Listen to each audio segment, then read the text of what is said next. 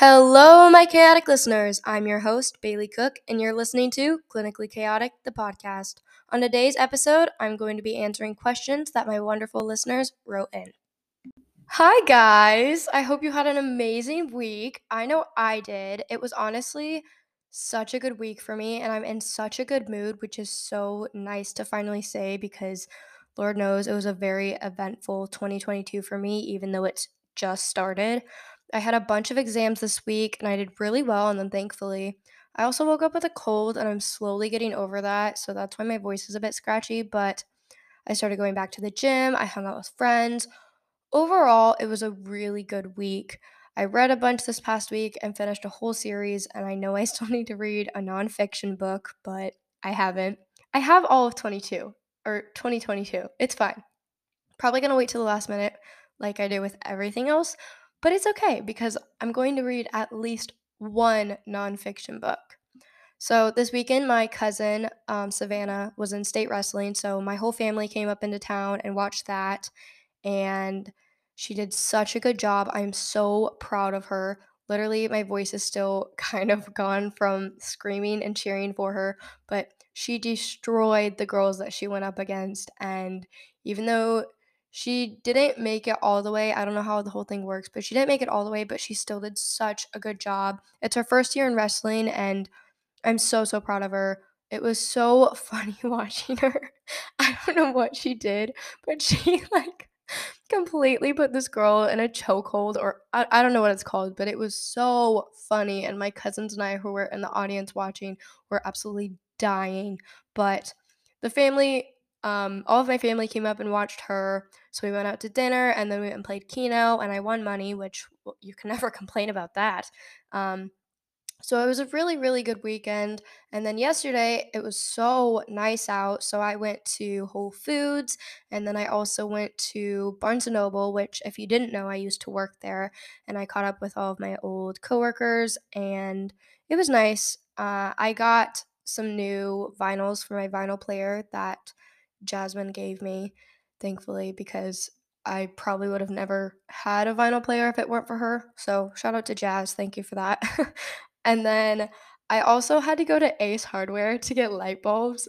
And let me tell you, it was so embarrassing. I looked like a complete idiot because I have no idea. All I know is I needed a light bulb. So I'm talking to this worker and he's like, what wattage, what size, da da da da. And I'm like, dude, I all I know is I need a light bulb. I, I have no idea. And it was really embarrassing. And thankfully he was really understanding. But yeah, and then I also went to Mary's Mountain Cookies in Rockbrook Village. And if you don't know what they are, it's a little cookie shop and they have gluten-free cookies and oh my goodness, they're so good. They're so soft. Most gluten-free foods that I eat are usually really like crumbly and just dry, but their cookies are amazing. They're snickerdoodle and they're I think it's caramel sea salt or something like that. They're my favorites. It's so good. The flavor is immaculate. Please go try them if you haven't had them before. And then I also made homemade banana bread with chocolate chips and walnuts in it. And my dad's probably a little butthurt because he loves when I make banana bread, but he doesn't like it when I put the chocolate chips in it and only likes it with walnuts. So I'm not giving him any, but he's probably annoyed that I didn't make him his own batch because he'll eat that all the time, even though he's not supposed to have so much sugar. And then I also made homemade shrimp alfredo, which Ava is probably mad at me about because it's one of her favorite meals that I make. But Ava and I also ordered Rex Orange County tickets for the summer, and I'm so excited. We, okay, so last summer, Ava and I went to KC and went and stayed with my um, family who lives there. And we were supposed to go to a lantern festival, but it got canceled because anytime that Ava and I have plans to do something, it'll somehow get canceled or rained out, or something will go wrong to make it so the event or whatever we have planned doesn't happen. So Ava and I have already said we cannot go to each other's weddings because something will disastrous will happen. But I'm really excited. I think we're going to make it like a yearly tradition cuz last summer we went we stayed down there for a weekend and we went shopping and kind of just explored downtown KC, which was super fun. This um, summer, we're going to go to Rex Orange County, World of Fun, go shopping for a day, and then drive down one day and then go home one day, obviously. So it's really, really, it's going to be a great time. I'm really excited about that. I'm planning a whole bunch of trips for the summer and I don't know, I, it's just been a really good week. And to finally feel content and happy again is just such a nice feeling after how low of a point I was with life literally last month. And I know I've said it before, but things really do get better. You just have to let time heal and everything happens for a reason. I'm such a strong believer in that, but seriously, if certain things hadn't happened to me last month, I would have never been in this position where I'm podcasting, I'm doing all these new things, and I'm in such a good point in my life. And I'm just, I'm so happy. And literally, if you are in a low spot right now, I know sometimes it can feel like it's not worth fighting anymore, but give it time. And I know everyone says that, and it sometimes doesn't get better with time, but I promise you, it's worth it to stay here and fight a little longer because, gosh, last month, I, like I said, I was on such a low point with my life. And if I wouldn't have stuck around and if I wouldn't have kept fighting, I would have never been experiencing experiencing the things that I am right now. And I'm so grateful that I have people here who support me and are here for me and help ground me when I feel so low. And literally, if you don't have people, reach out to me. I will be there for you if you need somebody. Because I promise you, people want you here and it's worth sticking around for. Okay, sorry. That's enough um, deepness for an intro. Let's get into the actual episode, even though we are going to get kind of deep with some of these questions. But I'm also going to tell some funny stories and keep it kind of light. All right, let's go. Okay, we're starting off with light topics because some of these questions are very deep and emotional, and I will put or I will say trigger warnings um, when I do record those segments. But why can't you eat gluten or dairy?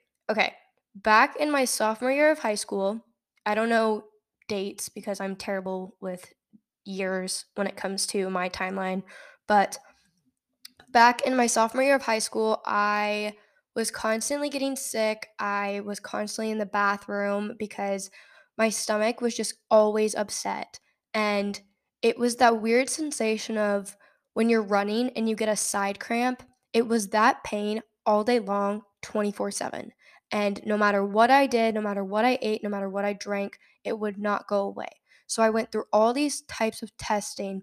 I did blood test. I had a colonoscopy, which was absolutely terrible. And now I can't drink Gatorade because I had to drink like a whole bunch of Gatorade with laxatives in it. And it was, mm, ugh, ew. I can't drink Gatorade now.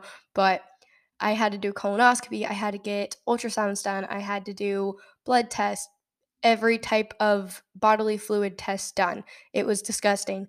And I just, I could not figure out, the doctors couldn't figure out what was wrong with me. So finally, I went through like GI specialists. I did all of these different like tests, and nobody could figure out what was wrong with me. And my old neighbor um, mentioned to my parents that he had the same thing, and he went to a ear, nose, and throat allergist doctor and immediately found out what was wrong with him. So we tried the guy who my neighbor recommended, and we did all these like allergy testing and within seeing him in two visits we figured out that i was i couldn't i had a sensitivity to uh, gluten and i had a sensitivity to dairy. And so i always knew that i had issues with dairy but it progressively got worse as my hormones changed as i grew older and it got to the point where we figured out my intestine was spasming because it couldn't break down the enzymes in gluten or in dairy and all these foods that I was eating literally every single day because I didn't know I was intolerant to them. And so I had to cut them out. And I, that was my sophomore year because all this was happening right when my mom died, which That's one of these questions, and I don't know if I'm actually going to answer that on this episode. I might wait till a later episode. I'm not really sure yet, but basically, I had to cut them out. And once you cut out gluten, it's so hard to get it back in. And dairy, you can kind of do it, but now I'm to the point where I've built up like if I have a cookie and it has gluten and dairy in it, I'll be fine if it's just a few bites or like one cookie. But I can't push it. Otherwise, I'll be in the bathroom all night. My stomach will be upset. I'll be bloated for literally like days, almost a week. So I really have to pick and choose and be like, okay, is it worth it? And make a debate about do I want to push it or do I not? And now I'm taking like Lactaid with dairy and I'll be fine. But if I had to choose like between gluten and dairy of which one I want to be allergic to, I would instantly choose dairy because with gluten, it's so hard because I mean, so many people have gluten intolerances, and thankfully, I'm not celiac or anything, but so many people have gluten intolerances and sensitivities, and not many restaurants offer accommodations. And I'm not expecting every restaurant to, but with how many people have these issues dietary wise, it's shocking to me that more um, restaurants and fast food chains don't offer anything. And so I really had to adjust what I was eating and what I was putting into my body and how I was going to cook food because my parents, like, they kind of helped out, but they did not accommodate to me whatsoever. And I had to teach myself how to do all this stuff. Thankfully, I like cooking and it was never really an issue, but it was so hard to transition from eating all these foods every single day to not eating them ever again. And like I said, now I'm to the point where I eat some of these foods and I'll be okay, but it's so hard because if I, I if, if I could just have gluten, I think I would be okay with not having dairy. But I don't know. I miss baked goods and I miss croissants and good chicken nuggets and chicken tenders and fried chicken and all of that stuff. And yes, I have obviously made a lot of recipes and I've switched it to where I can eat it, but it's still not always the same. And I mean, I have a dummy's guide to being gluten and dairy free. So if you guys want me to do an episode about that, I definitely can. I have a whole bunch of friends from high school who have slowly switched to being gluten and dairy free because they've also found out their sensitivities to foods. So I have no issue if you guys want an episode on that. That would be honestly kind of fun for me. But that's why I can't eat gluten or dairy. And that's why anytime I post a recipe, I'm like, oh, it's gluten and dairy free. And it's just, it's exciting. I mean, today I went to Target and they, the good and, I think it's the, yeah, Good and Gather plant based. So I found a non dairy French onion dip and spread made with cashews. And then I also found a buffalo cashew queso dip. And oh my goodness, it's so good. I think it's the first time I've had like buffalo dip and French onion dip in two, three years. Yeah, it's about to be like three or four years now that I haven't had gluten or dairy. And I mean, on trips, it's so hard. And thankfully, like when I'm down in Mexico, a lot of them, since it is corn tortillas and stuff like that, I have no issues. But like I said, restaurants really don't accommodate. And I mean, if they do, then I am there all the time because it's so rare to find stuff, especially in Omaha. Like, I know in big cities like Lo- Los Angeles and New York, they always have people on TikTok showing like restaurants that accommodate. And so that's why if I ever travel, I want to go to those places just to see food wise how different it is. But that's an easy first question. Um, if you guys want an episode, let me know, and I definitely can record an episode about being gluten and dairy free. Okay, question number two is also very easy and simple. Dream vacation, I think either Thailand or Tokyo. I was planning a trip to go to Tokyo with my old journalism teacher and some other students from my high school before COVID happened, but then obviously COVID happened and it didn't happen. Um, that would just be really fun. I would love to try the cuisine and the culture to see that. It would be really, really fun. and just a really neat experience. As for Thailand, it just it looks gorgeous and it would be really cool to say, "Oh yeah, I've been to Thailand" because I don't know many people who who can actually say that. And so, I mean, I would love to travel anywhere, but I think those are my top 2 as of right now. They obviously change and fluctuate a lot because I'm a very indecisive person. Um, but yeah, I think those would be really cool places to visit and just to experience different cultures because I mean, in Nebraska, we don't really have anything, especially because I'm a white 19 year old girl with no sense of culture, I guess. I, I mean, my family just doesn't have traditions or anything like that. And so it would be really cool to experience those types of things. Okay, number three is what happened on your 19th birthday and your car accident? okay, so I'm just gonna tell the whole story of my 19th birthday because it was a complete catastrophe. And from start to finish, I mean, it was just a mess. So I woke up late. I had two exams that I was supposed to take that day. And I woke up late, and the first thing I did was drop my phone on my face. And I had a huge bump on my nose from like my phone dropping on my face. So I'm rushing to the bathroom. I'm getting ready. I was planning on wearing a skirt because it was relatively nice. And this is in October and it was relatively nice outside. So I was like, you know what? I'm to wear a skirt and like look really pretty. And so I don't have a flat iron or I don't have a like ironing board or anything. So I was to use a flat iron to straighten it.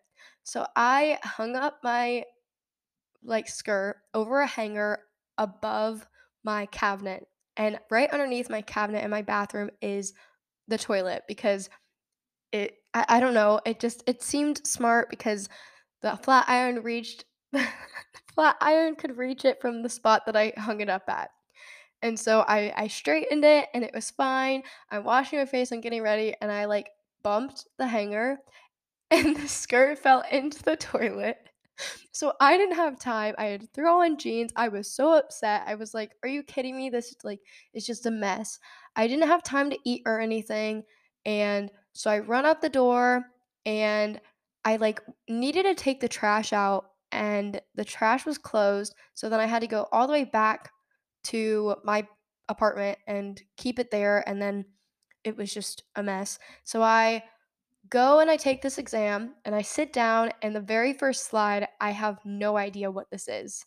And I was not prepared enough and it was just the exam w- did not go well at all. And so then I'm like, okay, it's fine. It's just been a really bad morning. Now I'm going to have a good afternoon. So I call my dad and I'm like, oh, I forgot about this part. Okay, so right when I finished my exam, I had my hydro flask and I always sat in the back of the classroom next to the wall. And for some reason, I like the they're really swivelly desks and they like move and I think I like moved to stand up and my hydro flask like I knocked it with my elbow and it banged into the wall and every single person in the classroom turned and looked at me. And it was the most embarrassing thing ever. And I was already so flustered because it had been a terrible morning. And every single person looked. And I was like, oh, sorry, I'm sorry. And everybody like laughed. And so then I bring my exam up to the front to the professor. And he's like, were you hiding a pair of dumbbells back there? And I don't know why, but I was like, um, no. And I was just so confused and I was embarrassed and flustered and a mess and oh my goodness. So then I leave and I call my dad and I tell him all this and I'm like, oh my god, it's been a terrible morning, da da da da da. And I'm freaking out and he goes, stop what you're doing. So I stop in the middle of campus and I he goes, take three turns to the right and it's gonna get your luck back. And so I do this and everybody on campus is like, what the f- what is what is this girl doing? Sorry, I'm trying to not cuss on here. And so I do this, and he's like, It's gonna get your luck back. You're gonna be fine. I'm like, Okay. So then I go and I'm like, All right, it's been a bad morning. I'm gonna have a better day. I need to go eat because I still haven't eat. This is at like noonish now. So I go to Natural Grocers, I get some seaweed. I'm like, all right, we're gonna make Emily Mariko's salmon bowl. It's gonna be good. So I am leaving Natural Grocers and I'm driving. Adele's new song, Easy on Me, had just come out. So I'm blasting that. The windows are cracked. And for some reason, this guy next to me is like, has his window down and he's like pointing at me and he's like doing the whole phone like hand signal thing. And I was just really confused and I was like, wait, what? Like, what is happening? And it happened so fast. And next thing I know, I look forward and the truck in front of me had already stopped and it just it happened so fast. I had no time to react and I ran straight into the back of this guy's car or truck. And so the music in fact does not stop when you get into a car accident. You know how they always say it stops in the movies and stuff? No, it doesn't stop. It still continues to blast. And so my windows are halfway down um, Adele is screaming her heart out. And okay, so I was in like the far right lane, and then there was one other lane going my direction, and then going the opposite way was a turning lane. And the guy, there was a guy in a turning lane, and he also had his windows like halfway cracked. And him and I make eye contact, and I'm just standing there, mouth open, eyes wide, and him and I make eye contact and I just lose it. I'm hysterical. I'm cre- I'm, I'm I'm screaming, I'm crying, I'm shaking. I'm like full on in shock. I've never been in a car accident before. It was an absolute nightmare. And I was just my nose ring had flown out. Um my airbag went off. I my lip was split and bleeding and my nose ring like since it flew out, I had a bloody nose and I oh my god, it happened so fast and it so the next thing I know, there's a girl on the sidewalk and she is on the phone with 911 and she's like, "Are you okay? How old are you?" And I'm like, "It's my birthday." And I'm just hysterically crying. And I'm like, "It's my birthday. This is a really bad birthday." And so she's like, "Oh, I'm so sorry." And so then the guy who I had hit, okay, this guy was really cute. He was my age. I, so he gets out.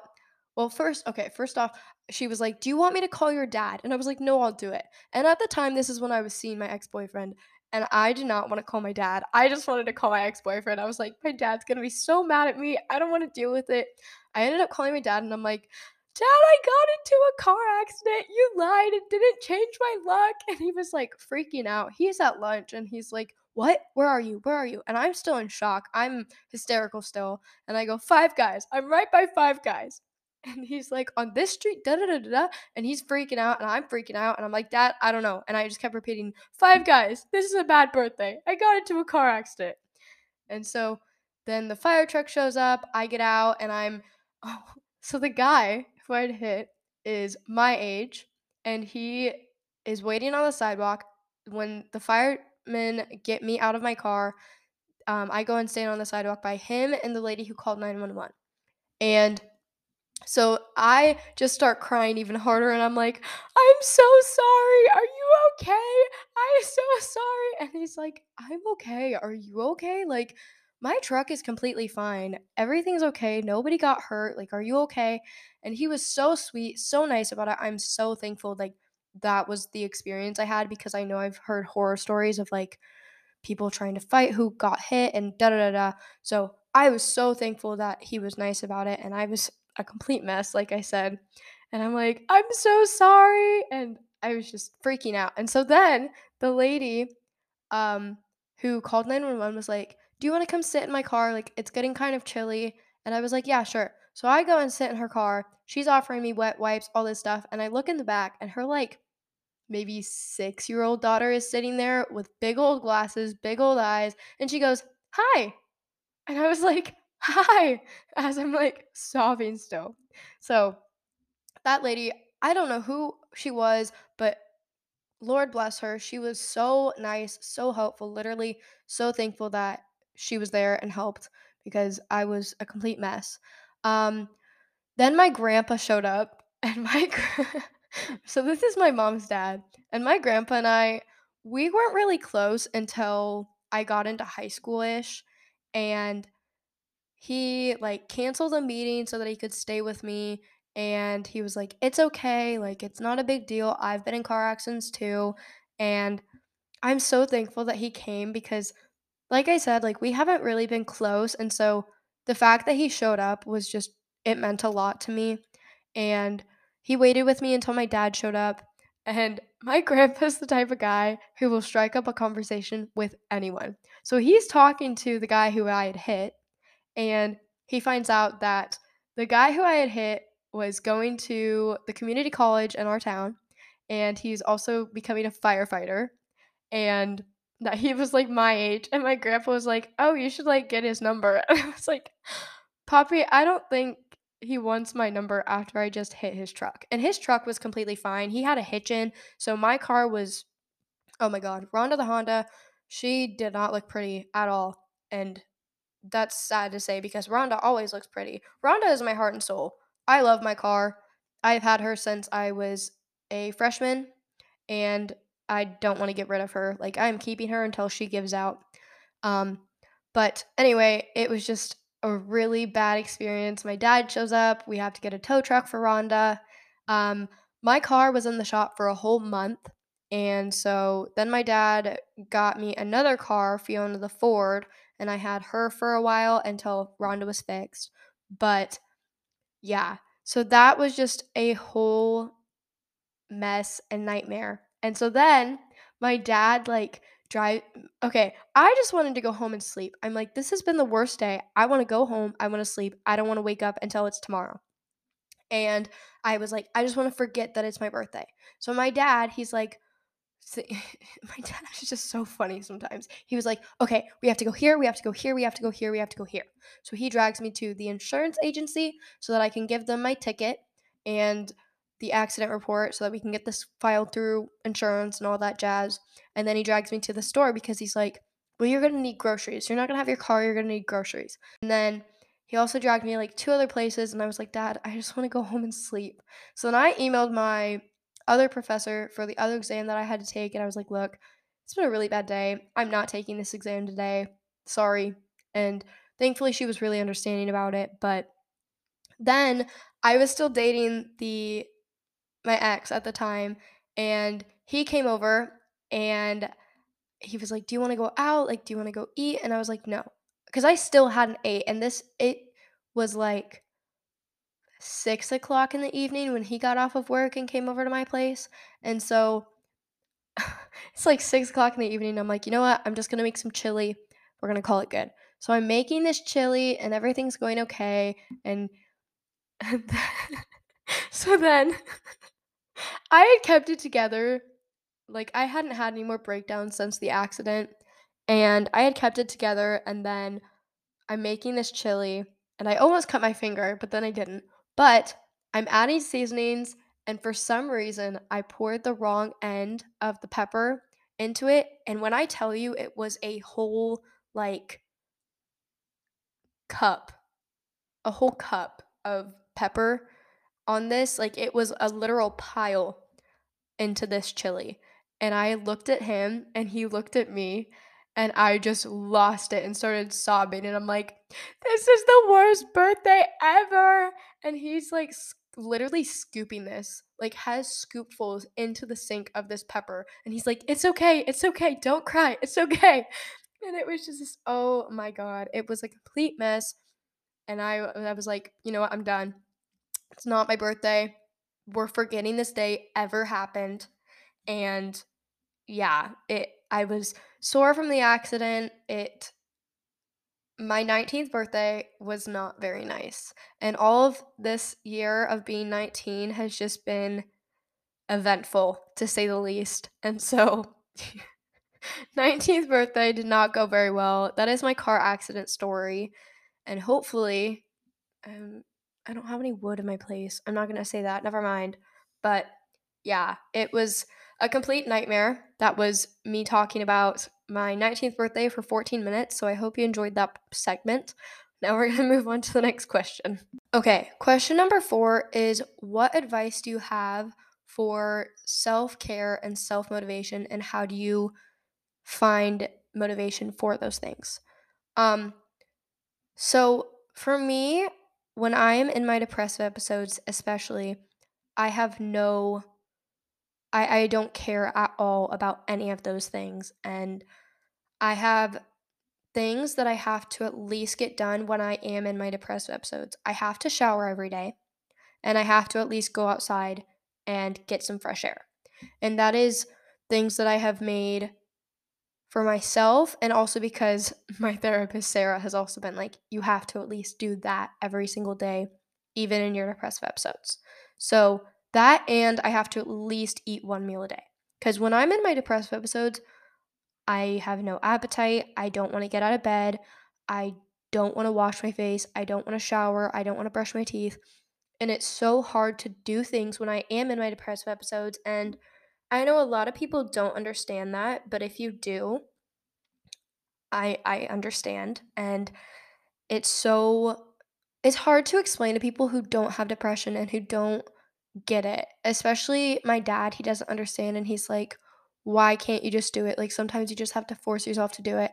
And I don't hold any like I I get that it's hard to understand when you haven't experienced it, but for the people who have, you know how frustrating it is because you're like, why why can't I just do it?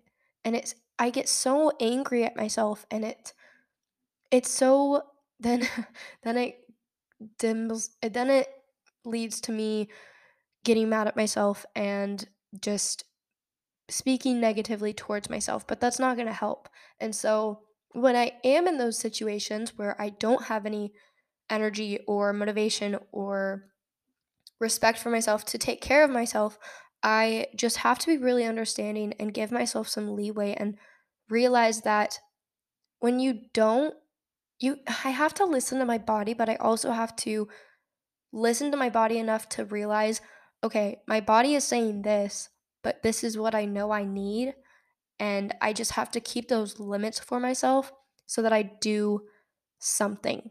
So I have to at least eat a meal a day, I have to shower, and I have to go outside when I'm in those depression depressive episodes. When I am out of them, I typically have a lot of motivation for myself and I typically can do a lot of things, but if I am feeling low on the motivation side, I usually plan some stuff every single week so that if I am in a depressive episode, I at least have some sort of plan and I or activity so that I have to get out of bed and have to be kind of motivated. So, I mean, if I'm really in a bad place and I don't feel like going out, I'll typically take myself to Target or go shopping and do something just so that I kind of reward myself for getting outside of the house and getting out of bed and also just putting myself out there when I don't feel like it. And I mean, if you don't have money, that's, or if you don't have the money for that, that's completely understandable. You don't have to do that, but do something so that you get out of the house. I mean, whether it's going for a walk or going and getting coffee or I don't know, just make a meal or something. Do something for yourself that you know you would respect. So go like to the library or go for a drive and play some music. Just really doing things that you know are going to make you happy and give you some serotonin and add to your happy levels helps so much. And I know it's hard, especially like for me when I'm in my depressive episodes, I don't want to do it.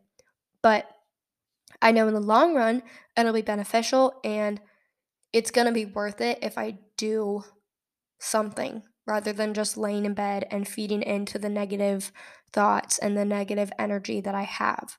And I mean, as for motivation, I don't know if the person who asked this is referencing to like the gym and stuff, but I I mean, when I'm really not feeling motivated, I force myself to go to like a yoga class or a workout class of some sort because then I kind of have to put in effort and I always feel great after. But um if you don't do that, I mean just listen to your body. You know your body and you are the only person and things that know what you need. I mean, dietitians and doctors and therapists can tell you all of these things that your body needs, but you're the only one who really knows at the end of the day what you need. And if you just don't have the motivation or energy, don't force yourself unless you absolutely need to and you also need to get out of this slump. I mean, if it's only day one of your depressive episode, don't feed into it forever, but at the same time, realize like you're allowed to feel upset. You're allowed to be in these episodes, and it's okay to feel these emotions and don't bottle it up. There's a very fine line, and you have to find the balance between allowing yourself to feel these emotions and have this sort of reaction and also realizing when it's time to get out of it and when to force yourself to do certain things. And that took me years to learn. And the only advice I have for that is to be very self aware and journaling helped me a lot to kind of just realize my patterns and triggers and I don't know. I don't have very much advice for that except you just have to be aware of yourself and know what is right for you. Oh my god, I'm so excited to answer this question because I could talk about this for weeks. So, the question is Who are your favorite artists and authors, and what are your favorite books? So, I'm a very indecisive person, but when it comes to music and books, there are, I, I don't have like one specific favorite, I have several favorites. So, there's to be a lot. So, just bear with me. For artist, at number one, it's definitely Lizzy McAlpine. Her music is amazing. She's the girl who on TikTok did the whole like, you ruined the 1975, that whole thing. Um, and she's never really seen that song, which I'm so butthurt about, but I'm also not going to complain because I get it. Um, her album, Give Me a Minute, I can listen to that. I- I've listened to that over a hundred times, and it never fails to make me cry. Like, if I need a solid cry, I go and listen to the song To the Mountains and Where Do I Go? And I don't know what it is about her music, but it just hits different, and I bawl like a little baby. Um, for bands, LANY and Five Seconds of Summer, I saw Five Sauce in concert a couple years back, and they were absolutely amazing. They did their concert with the Chainsmokers, and it was such a good show. They did they sounded amazing in concert. Um, other artists are Billie Eilish. I okay, I'm gonna say SZA, but I know people pronounce it differently, so I'm going with SZA. Um, her, Sabrina Claudio. Uh, when I say her, I mean like H E R, the artist. Her, Declan McKenna, the band Camino, Lovely the band, um, Rex Orange County, Dominic Fike, who is in Euphoria, which I still have not watched because all my friends said that it's going to be too triggering for me, and I've been in a good mental space, so I don't want to ruin that. Noah Kahan, I just recently found him, and I'm really digging with his music. And then um, the 1975, and for more like rap and hip hop stuff, Trippie Redd, J. Cole, Juice WRLD. Yeah, that's about it. Those are my go to artists who I listen to. I listen to pretty much everything except country. I will not willingly listen to country. Um, that's it for music wise. I saw oh, and Lizzo. I saw Lizzo in concert back in 2019, 2018 um, at Maha Festival before she was super big and she was the headliner and she didn't know it and oh my god, her show was absolutely amazing. I literally saw her for $50. It was great. That's something I will never forget. As for authors, okay, like I said, there's not going to be one specific because I'm so indecisive and I have so many favorites. So, Sarah J. Maas, I will never not recommend her. Like when I worked at Barnes, if somebody wanted a book recommendation, my first pick was always A Court of Thorns and Roses. If you like fiction, and you like fantasy, please read it. It is so good. I literally have guy friends who have read it and they liked it. So it's smutty, it's it's great. I can't I can't express it enough, but seriously, one of my favorite series. Um, Cassandra Clare, I read all of her books in middle school. And I literally like for AR reading was sitting there reading full smut in class. But Cassandra Clare was really good. I loved the Mortal Instrument series. But if you're gonna read that series, read um, the Infernal Devices beforehand because then you'll be able to make the connections more.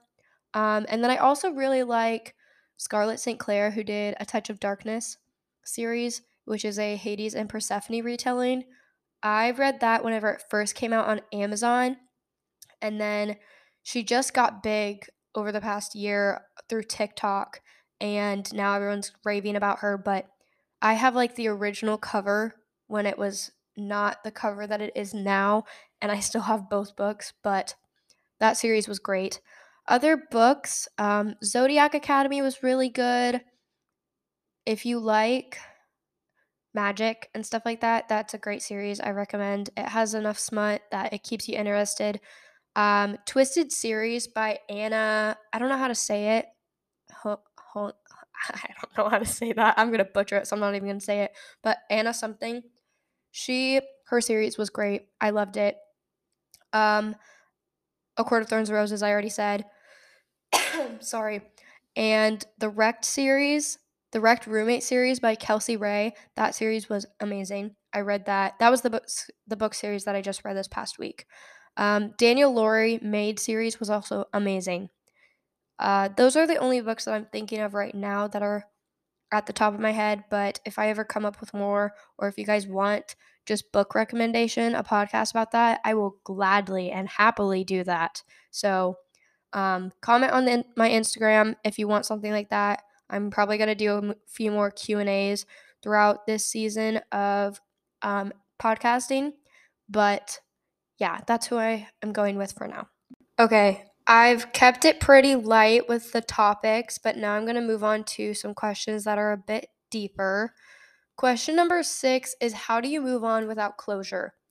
So, I think I briefly discussed this in previous podcasts, but um, this is such a hard question to answer because you you really don't move on you just come to accept it and i mean eventually you'll fully move on but as of right now in my opinion i don't think you ever will fully until you accept that you're not getting that closure that you desire you're not going to ever fully move on.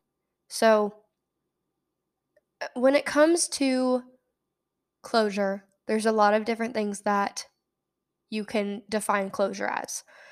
For me, and in my situations, um, I I never got an explanation, or things just ended very abruptly, or I mean, my the biggest thing I can think of that I never got closure with is my mom.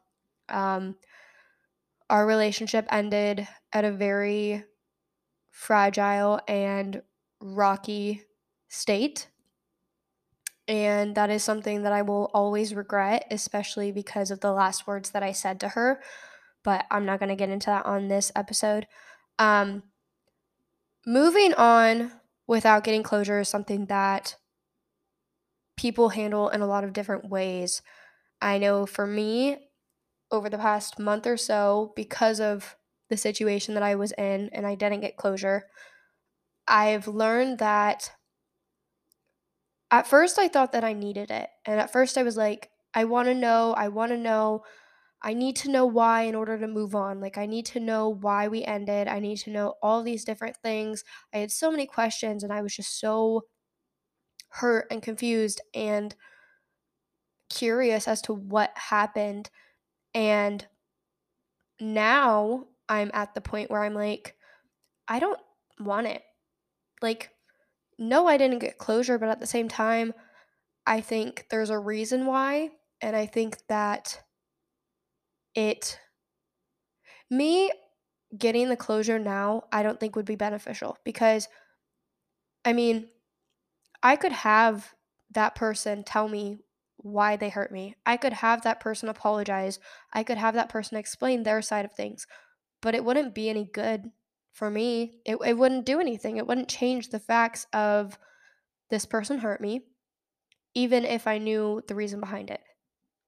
Because, I mean, yeah, you can be empathetic and you can be like, oh, all right, I understand now. But even if I got that explanation, I don't think it would be, it wouldn't change anything. So now I'm at the point where I don't want it. I mean, we ended, I've accepted that, and I have moved on from that. And so moving on without closure, you have to first accept that you don't need the closure because if you take a step back and realize if you got that closure, what would that necessarily entail for you? What would it do? I mean, depending on the closure that you need and how the situation ended, you might get an explanation or you might understand the why behind things or I don't know. I just I don't think that at least for me it's not something that I need anymore and I think for certain people you might need that closure. So if you do, I don't know if it's possible to get it from the person who hurt you or the person that you're referencing to in the situation, but if you can and if you're willing, and if they're willing, reach out to the person or do something to get closure on from them. But if you can't, get closure for yourself on your end. And for that, the advice that I have is to write a letter or do something so that you can get all of your feelings, all of your emotions, all of your thoughts about this situation onto either a piece of paper or a notes app or a plate and either burn it or rip it to shreds or throw it and smash it and completely destroy it. I think writing out all of your feelings and thoughts about this situation and about this person or whatever this thing may be, getting your feelings onto a piece of paper or just getting it out somehow, some way is a very good start so that you can get closure on your end. And for some people, this might seem silly and it might be stupid, but for other people, this could be really beneficial for you. And if that sounds like a good idea, try it because it helps a lot. And I think that's the only advice that I can give on this because everyone handles situations differently. But moving on without closure is hard, especially if it's for a relationship that ended or a friendship that somehow just fell off. And I mean, there's so many different situations that this question could be referencing to, but having to grieve someone who is no having to grieve somebody who is no longer in your life but they're still alive is hard because I mean, people start off as strangers, obviously, and then there's a friendship and a connection built, and then sometimes it forms into more than that and it turns into a relationship. And being able to know a person and sharing all of your experiences and memories and just sharing a part of yourself with somebody and then one day they're just a stranger again is so hard for me to wrap my head around. And it's so hard to accept because this stranger now knows all of my secrets, and this stranger now knows some things about me that not everybody does. And that doesn't sit right with me sometimes. But at the same time, people aren't always permanent. And sometimes there's lessons that need to be taught either to the person who is no longer in your life or to you. And that's why people come and go in your life. And that's been something that I've had to accept over the past few years. And growing up, I was always so angry when I was hurt by somebody. And I was always so angry when people left my life. And I was like, people always leave me. And yes, I still am very much in that mindset a lot of the times. But when I finally accept the situation and I step back and realize, okay, they weren't meant to stay, it makes it a little bit easier. But for so long, I was in that mindset of they left me, they hurt me, they did all these things when I didn't deserve it. And sometimes it's not about you. Sometimes the actions that people sometimes the things that people do it has nothing to do with you and you can't always blame yourself. Sometimes it's just a person doesn't know how to express themselves and they need to grow up and they need to mature and they have lessons to learn themselves that they still haven't that you already have and they have to find that themselves. And sometimes it's hard to accept especially when you've already learned these things and they haven't.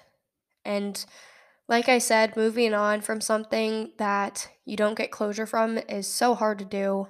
And I don't think, like I said, I don't think you'll ever fully get over it, but you will learn over time how to process it and how to deal with those feelings. And yeah, I mean, sorry, I think I'm just repeating myself at this point, but seriously, moving on without closure is so hard to do. And if you are doing it, I'm so proud of you because I know it's it's frustrating and it's confusing and painful but those feelings and everything that's happening is happening for a reason. And I mean, like I keep saying, I had this really bad breakup and now I'm doing all these things and all these things are happening for a reason and I think that it's I think everything happens for a reason and it needed to happen so that I could get to this point in my life and I really do think that there is a reason behind everything happening as much as it sucks to say because I know sometimes it doesn't make sense in the moment, but yeah. Okay, sorry. I feel like I'm repeating myself. I'm going to stop there and move on to the next question. All right. Question number seven is What is something that is hard for you to understand? Okay. There's a lot of different things that I could answer with for this question, but I think one of the things that is the hardest for me to understand is cheating.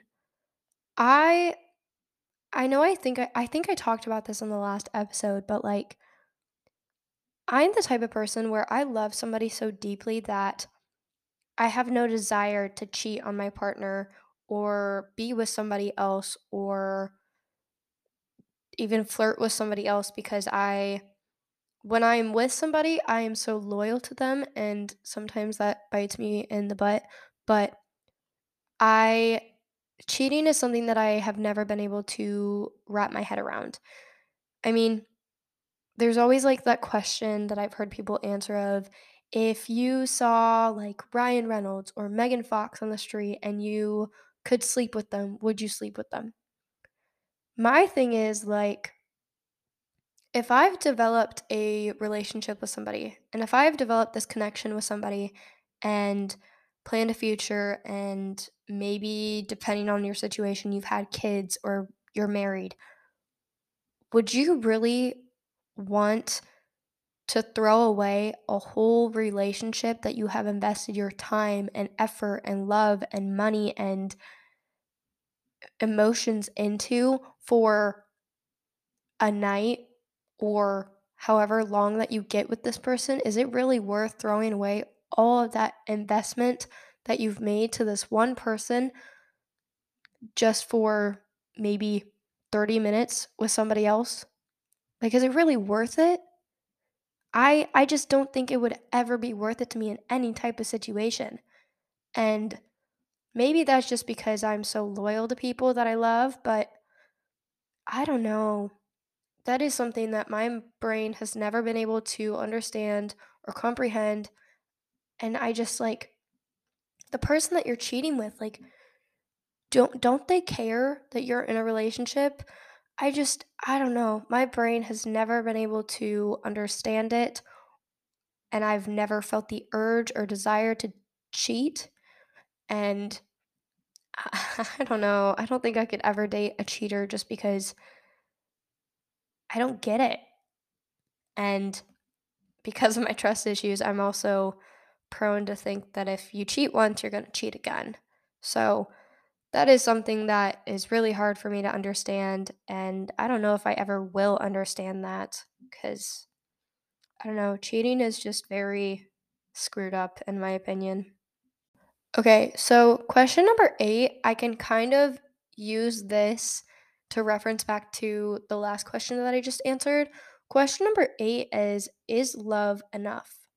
So, I mean, I would hope that it is, but I don't think it is. Like, when I first saw this question, I immediately was like, yeah, of course it's enough. Why would somebody even ask that? But now that I've thought about it, I don't think it is. I think loyalty is more important than love because this goes back to the cheating question. You can love somebody with all of your heart, but you can still stab them in their back. You can still cheat on them. You can still hurt them and betray them in some way. You can still do a lot of really messed up things to them. And I don't think love is always enough. I mean, in toxic relationships, you might love that person, but you can still leave. And I think respect and loyalty are more important than love. I mean, obviously the situations vary and it's all very situational, but I do not think love is enough. I think that situational, like situation wise, it it has to be the right timing. It has to it really just depends on the situation if love is going to be enough. I mean, if we're talking like is love enough to keep somebody together? No, I don't think so because like I said, there's a lot of different things that could go down and I don't know how to explain it other than I do not think love is enough. I mean, we're in the generation, or at least I'm in the generation where people just want to use each other for pleasure and then move on to the next body. But I mean, I don't think, even if you love somebody, I don't think it's ever going to be enough if love isn't mutually as strong. I mean, you can love somebody with all of your heart, but the second that they hurt you, you could leave. I don't think love is ever enough, no matter the situation. All right. Question number nine. I don't know how to answer this because I don't know. I have a lot of different thoughts about this question, so I'm going to try and not repeat myself, but I'm kind of bad at repeating myself. But I think I've gotten a lot better about talking on the podcast.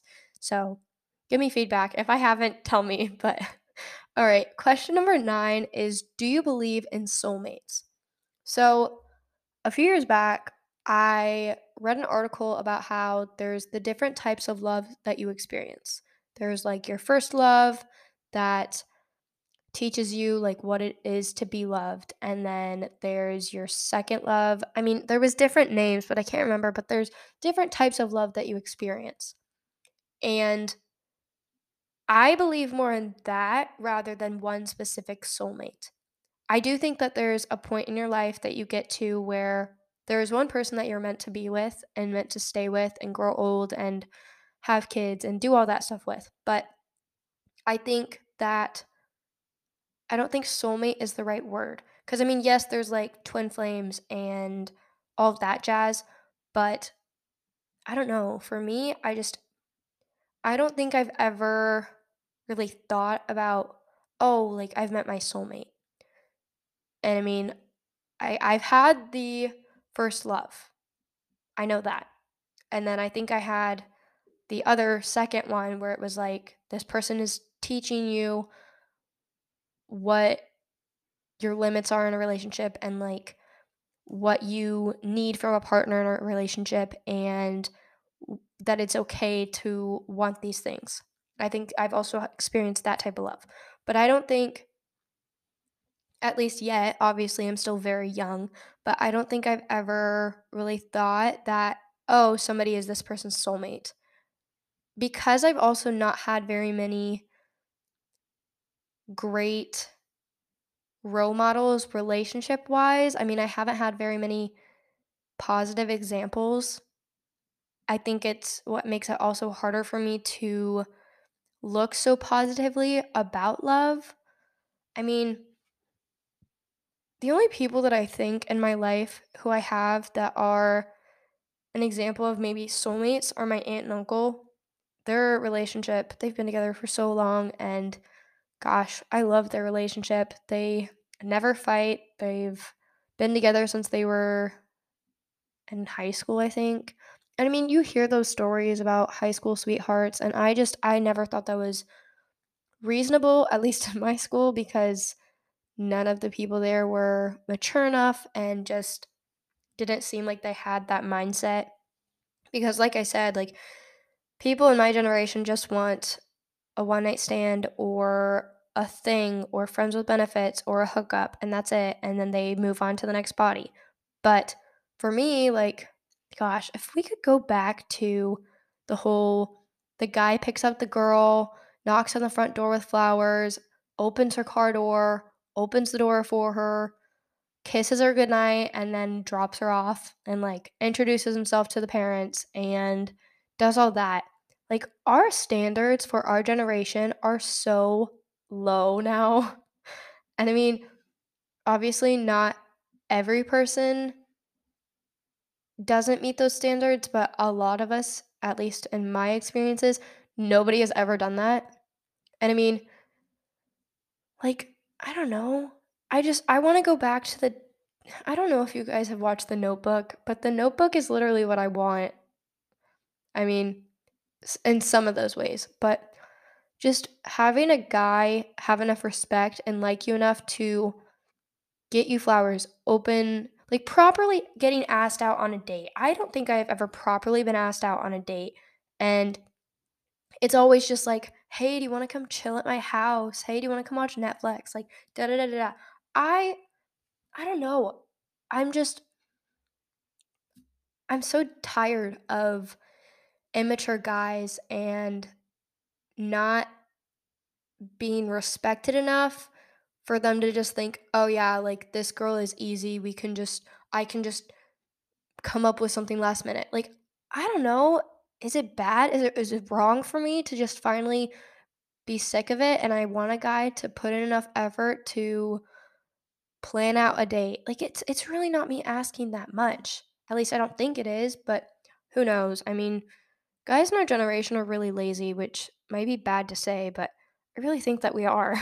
like, all of the guys that I know are just lazy and they don't care about the people that they're going out with. I mean, there's the few and far in between that they actually care, but in my experiences, they don't. So, I don't know. I feel like I'm repeating myself at this point, but seriously, I just, I don't think I believe in soulmates. I mean, I definitely believe in people who are meant to be together, but I wouldn't necessarily describe it as soulmates. All right, guys, we made it to question number 10.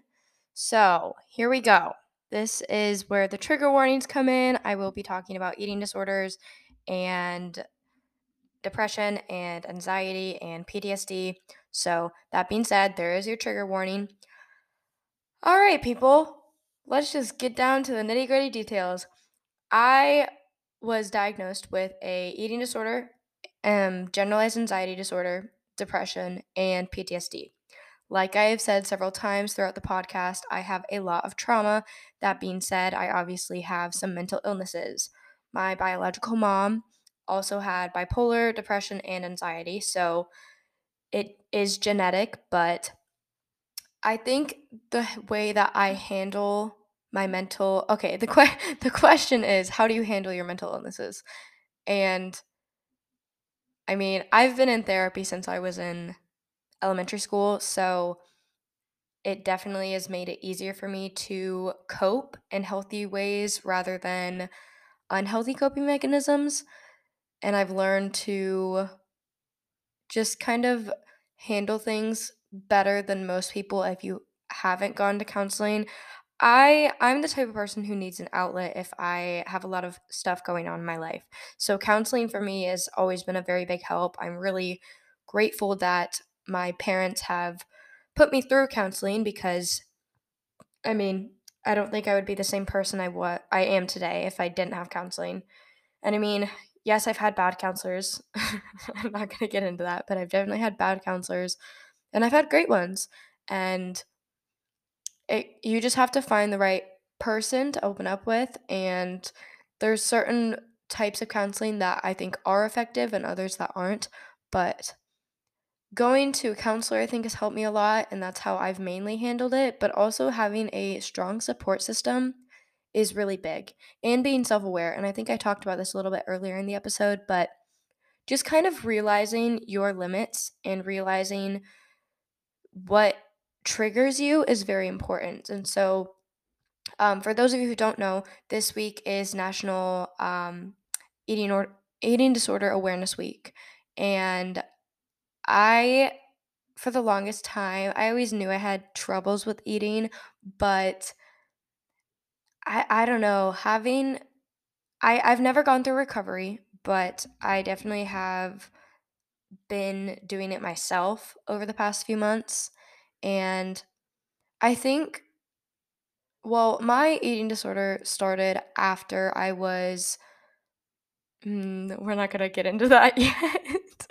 um, basically, I had a very traumatic experience. And because in that situation, I couldn't control anything that happened, I wanted to control what I could in my life. And so, eating, I immediately just started counting calories and was obsessed with my body image. And social media definitely plays a big role in body image. For me, at least, it did. But I've slowly learned to have a healthy relationship with social media rather than a negative one because it's so easy to fall into the temptation of, oh my gosh, I want to look like all these models. And you see all these Instagram models and TikTokers and just all these beauty standards that society have, has put up, and it makes it so hard to feel comfortable in your own skin when you're not. And if you don't meet certain expectations, then suddenly you're not good enough. And so that took me so long to learn that you don't have to look like every other person who is popular and who is famous or a celebrity in order to be beautiful or pretty or worthy or enough. I mean, I I think very recently, probably within the past year or two, I have started to actually love myself and love my body image and just it's really hard because everybody has a different definition and standard of what they consider beautiful or worthy. And I mean, guys in our generation definitely don't make it easier because all they want is hookups. At least the guys in my experience is all, all they really want is hookups. And I mean, there's the few and far in between that you find that actually want a relationship, but it makes so much pressure on girls and I, it's really hard to be a girl in our society in our generation and feel like you're enough when these beauty standards are there. And so with my eating disorder, I definitely have uh, counseling has helped a lot and I've just kind of had to realize that counting calories and controlling every single thing that I put into my body isn't necessary and it's not going to change anything. It's not going to be beneficial for me emotionally, mentally, or physically. And I mean, if you feel like you have a, a, a unhealthy relationship with food, please reach out to somebody. It's it's scary because I mean, for me, I've always known I have I struggle mentally. And I mean that that's because of my childhood and all of the tra- traumatic experiences that I've been through, but to actually have somebody say, "Oh, you have this, this and this." And to diagnose me, that's a whole different story and it's so hard to accept and it it sucks and it, it's hurtful and it's just it's a lot to take in, but to actually know what not issues you have, but what your brain struggles with chemically, it makes it a little bit easier to see where to go from there. And I I'm not on any pills because drugs are a really big trigger to me because of my biological mom. I just pills I can't do it.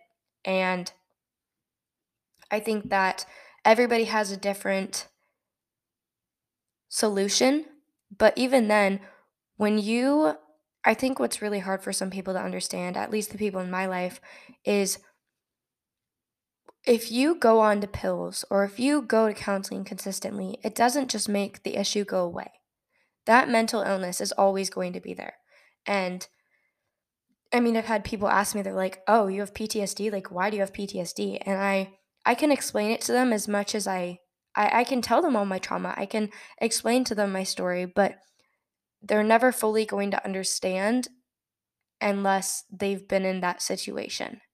And so talking to people about mental illness is so scary sometimes because when people don't understand, they make assumptions and they they like to say that you're crazy or that you have issues and that you're not stable and all these things that aren't true, but they just don't know how to understand it. And so they make assumptions and they come to conclusions that aren't accurate. And when you're the person on the opposite end who's being judged, it's scary and it's hard to open up to people when you have those reactions. But then there's the other people who completely understand and they are more than happy to let you rant and hear your side of the story and understand where you're coming from and why you have these illnesses. And when I say illnesses, that's not something to be ashamed of. It's a part of who you are, but it also does not define you. And that is something that I had to learn. And having mental illnesses, I think my my biggest fear is to be like my biological mom. And so when I was diagnosed with anxiety and diagnosed with depression, I was so scared that I was also going to have bipolar disorder and that I was going to be exactly like my mom. But even with these two disorders, like the two out of the three, it does not make me like my mom. And that fear is very valid, but I also have to realize I'm not her. And having these illnesses doesn't make me weak and it doesn't make me any less emotionally stable. Like, yes, I might have my moments, but at the same time, I'm just as sane as any other person. I mean, nobody in this world is perfectly sane. We're all a bit crazy. like that's that's just facts. So, I think that handling your mental illnesses, I think first knowing what you struggle with mentally, and then maybe depending on if you are the type of person to talk to others, reach out to somebody, whether it's a counselor or a school psychologist or something like that. Just talk to somebody. And if pills are something that you would be comfortable with, maybe talk to your doctor about pills and go to a psychiatrist or go to a counselor and see if those steps are something that you would be willing to take. And I think it's all just very situational and it depends on the type of person that you are and how you handle situations. But realizing that you have people to talk to, I think is a very big step when it comes to handling with handling your mental illnesses and handling the struggles that you deal with in life. And there's nothing wrong with leaning on others. And I definitely struggle with this. I've had to learn that I am not a burden and that it's it's okay to talk to people about my problems but you have to make sure that the person that you're talking to has the emotional availability and that they don't have too much on their plate themselves because I know I've definitely been the person who I'm drowning in my own problems and sorry my AC is turning on or my heat is turning on but I I've definitely been the person where I'm drowning in my own problems and a friend will be like hey can I tell you about this and I'll just bury myself more and more because I am a people pleaser. I don't want to say no to anyone. But you have to find that balance and realize that sometimes it's okay to say no. And you don't always have to take on other people's problems if you have enough on your plate. And there's nothing wrong with that. That doesn't make you a bad friend. Sorry, that's really loud. Um, it doesn't make you a bad friend if you say no. All right, y'all, that's a wrap on this week's episode. If you enjoyed the Q&A and would like to hear another one in the future, let me know on Instagram at Clinically Chaotic the Podcast or my main account, Bay underscore Koch, B-A-Y underscore K-O-C-H. Stay tuned for weekly episodes on Tuesdays, and I will see y'all next week. Bye!